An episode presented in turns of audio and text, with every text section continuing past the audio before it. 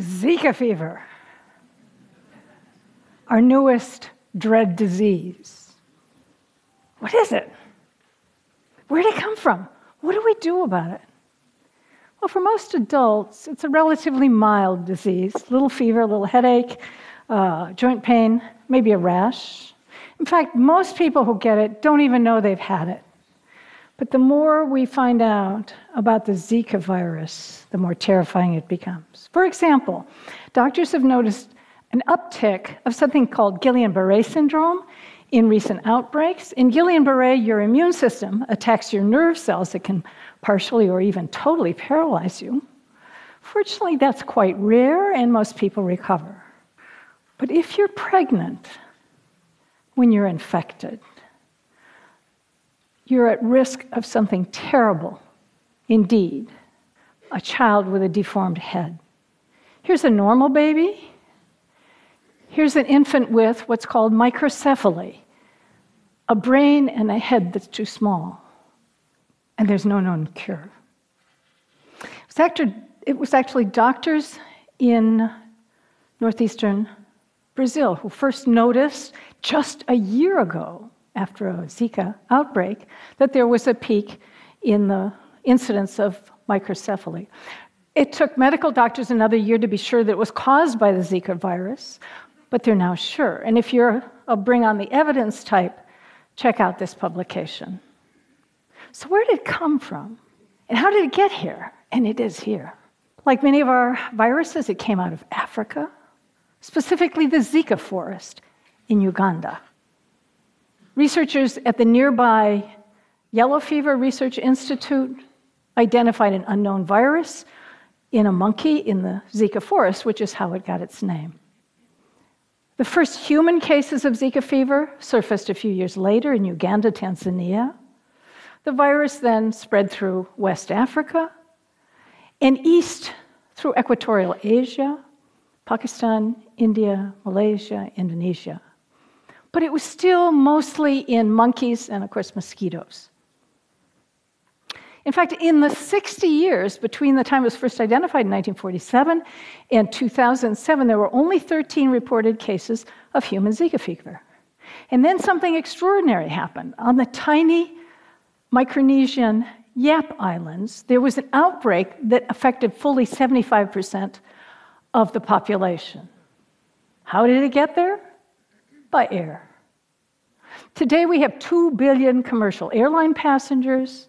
An infected passenger can board a plane, fly halfway around the world before developing symptoms, if they develop symptoms at all. But then when they land, the local mosquitoes begin to bite them and spread the fever. Zika fever then next surfaced in 2013 in French Polynesia. By December of that year, it was being transmitted locally by the mosquitoes. Uh, that led to an explosive outbreak in which almost 30,000 people were affected. From there, it radiated around the Pacific. There were outbreaks in the Cook Islands, in New Caledonia, in Vanuatu, in the Solomon Islands, and almost all the way around to the coast of South America and Easter Island. And then, in early 2015, there was an upsurge of cases of a dengue like syndrome in the city of Natal in northeastern Brazil. The virus wasn't dengue, it was Zika, and it spread rapidly. Recife, down the coast, a big metropolitan center, soon became the epicenter. Well, people have speculated that it was 2014 World Soccer Cup fans that brought the virus into the country. But others have speculated that perhaps it was Pacific Islanders participating in championship canoe races that were held in Rio that year that brought it in. Well, today, this is only a year later, the, the, virus is being locally transmitted by mosquitoes virtually throughout South America, Central America, Mexico, and the Caribbean islands. Until this year, the many thousands of cases that have been diagnosed in the US were contracted elsewhere. But as of this summer, it's being transmitted locally in Miami. It's here. So, what do we do about it?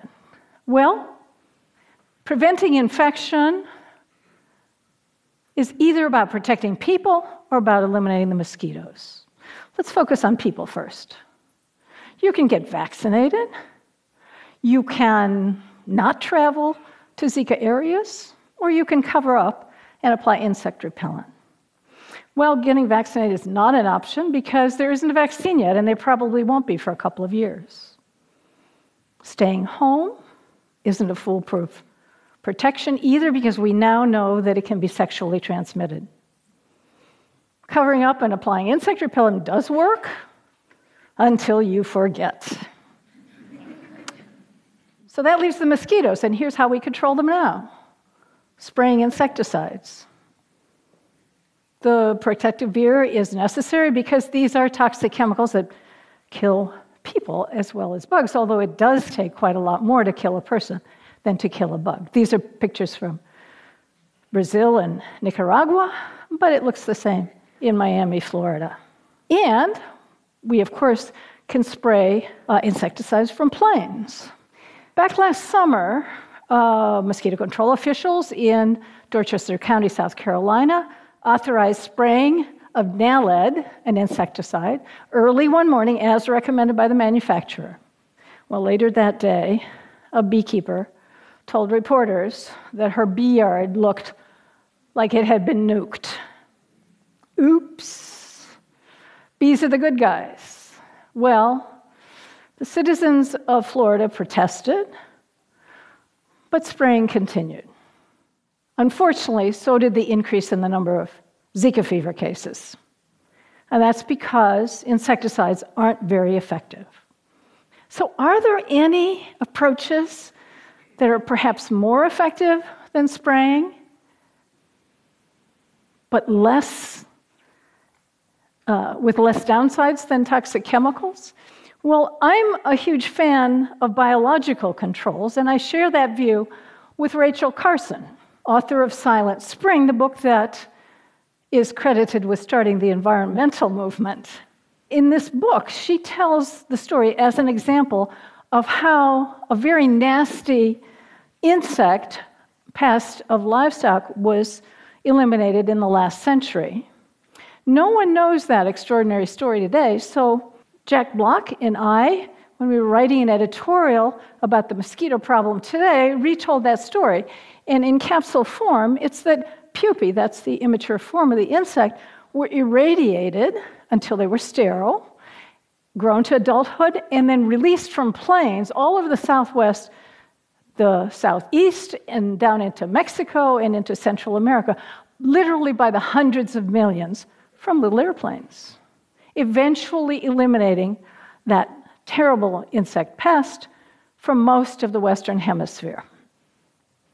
Well, our real purpose in writing this editorial was to introduce readers to how we can do that today, not with radiation, but with our knowledge of genetics. Let me explain. This is the bad guy, Aedes aegypti. It's the most common insect vector of diseases, not just Zika, but dengue, chikungunya, West Nile virus, and that ancient plague, uh, yellow fever. It's an urban mosquito. And it's the female that does the dirty work. She bites to get a blood meal to feed her offspring. Males don't bite, they don't even have the mouth parts to bite. A little company, British company called Oxitec, genetically modified that mosquito so that when it mates with a wild female, its eggs don't develop to adulthood. Let me show you. This is the normal reproductive cycle. Oxitec designed the mosquito so that when the male mates with a wild female, the eggs don't develop. Sounds impossible? Well, let me show you just diagrammatically how they do it. Now, this represents the nucleus of a mosquito cell, and that tangle in the middle represents its genome, the sum total of its genes. The scientists added a single gene that codes for a protein represented by this orange ball that feeds back on itself to keep cranking out more of that protein.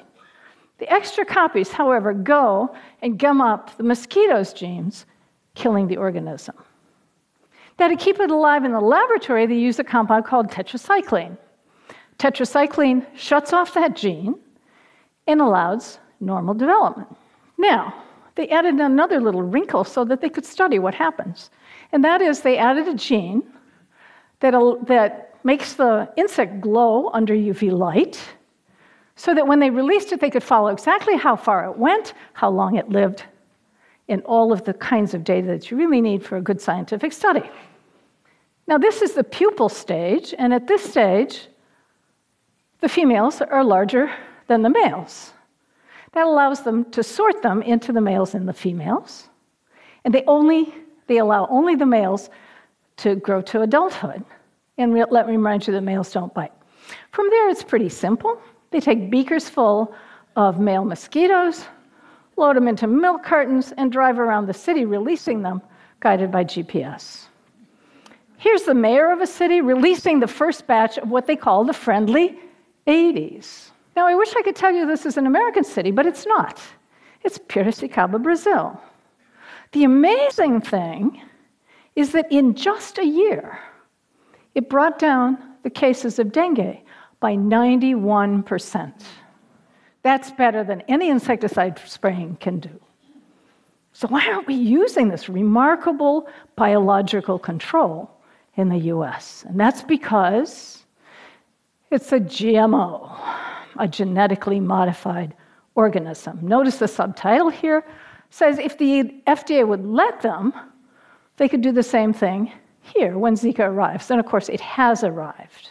So, now I have to tell you the short form of the long, tortuous story of GM regulation in the US. In the US, there are three agencies that regulate genetically modified organisms the FDA, the Food and Drug Administration, the EPA, the Environmental Protection Agency, and the USDA, US Department of Agriculture. It took these folks two years to decide that it would be the FDA that would regulate the genetically modified mosquito. And they would do it as a new animal drug, if that makes any sense. It took them another five years going back and forth and back and forth to convince uh, the FDA that this would not harm people and it would not harm the environment. They finally gave them this summer permission to run a little test in the Florida Keys, where they had been invited years earlier when the Keys had had uh, an outbreak of dengue. Would that it were that easy. When the local residents heard that there would be genetically modified mosquitoes tested in their community, some of them began to organize protests. They even organized a petition on the internet with this cuddly logo, which eventually um, accumulated some 160,000 signatures. And they demanded a referendum, which will be conducted in just a couple of weeks, about whether the trials would be permitted at all. Well, it's Miami that really needs these better ways of controlling insects. And there, the attitudes are changing. In fact, very recently, a bipartisan group of more than 60 legislators wrote to HHS Secretary Sylvia Burwell asking that she, at the federal level, expedite access for Florida to this new technology. So, the bottom line is this biological control of harmful insects can be both more effective and very much more environmentally friendly than using insecticides, which are toxic chemicals. That was true in Rachel Carson's time, it's true today. What's different is that we have enormously more information about genetics than we have then, and therefore more ability to use that information to affect these biological controls. And I hope that what I've done is aroused your curiosity enough to start your own inquiry, not into just GM mosquitoes, but to the other genetically modified organisms that are so controversial today. I think if you do that and you dig down through all of the misinformation and the marketing on the part of the organic food industry and the Greenpeaces and find the science, the accurate science, you'll be surprised and pleased. Thank you.